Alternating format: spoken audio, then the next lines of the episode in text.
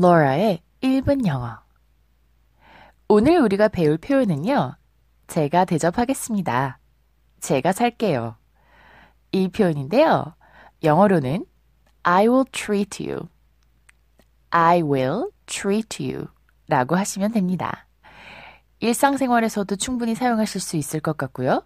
비즈니스에서도 제가 오늘은 대접해드리겠습니다.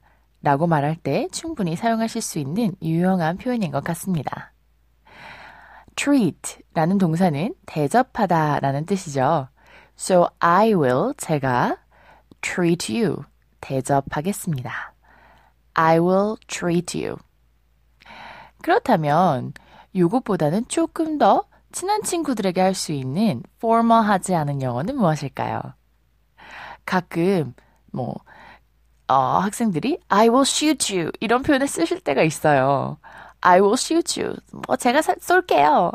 하지만 여러분 쏘다 shoot는 맞아요. shoot는 총으로 쏘는 것을 말하죠. 그러면 이 표현은 I will shoot you는 맞습니다. 난 너를 총으로 쏠 거야 라는 표현이 되겠습니다. So, 올바른 표현은 무엇일까요? 간단하게 It's on me. It's on me. 내가 살게. 내가 쏠게. 이런 표현이 되겠습니다. 정리해 볼까요? I will treat you. 제가 대접할게요. I will treat you.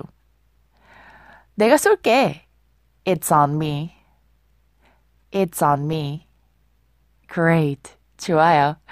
오늘도 좋은 하루 보내시고요. 그럼 또 내일 만나요. Goodbye.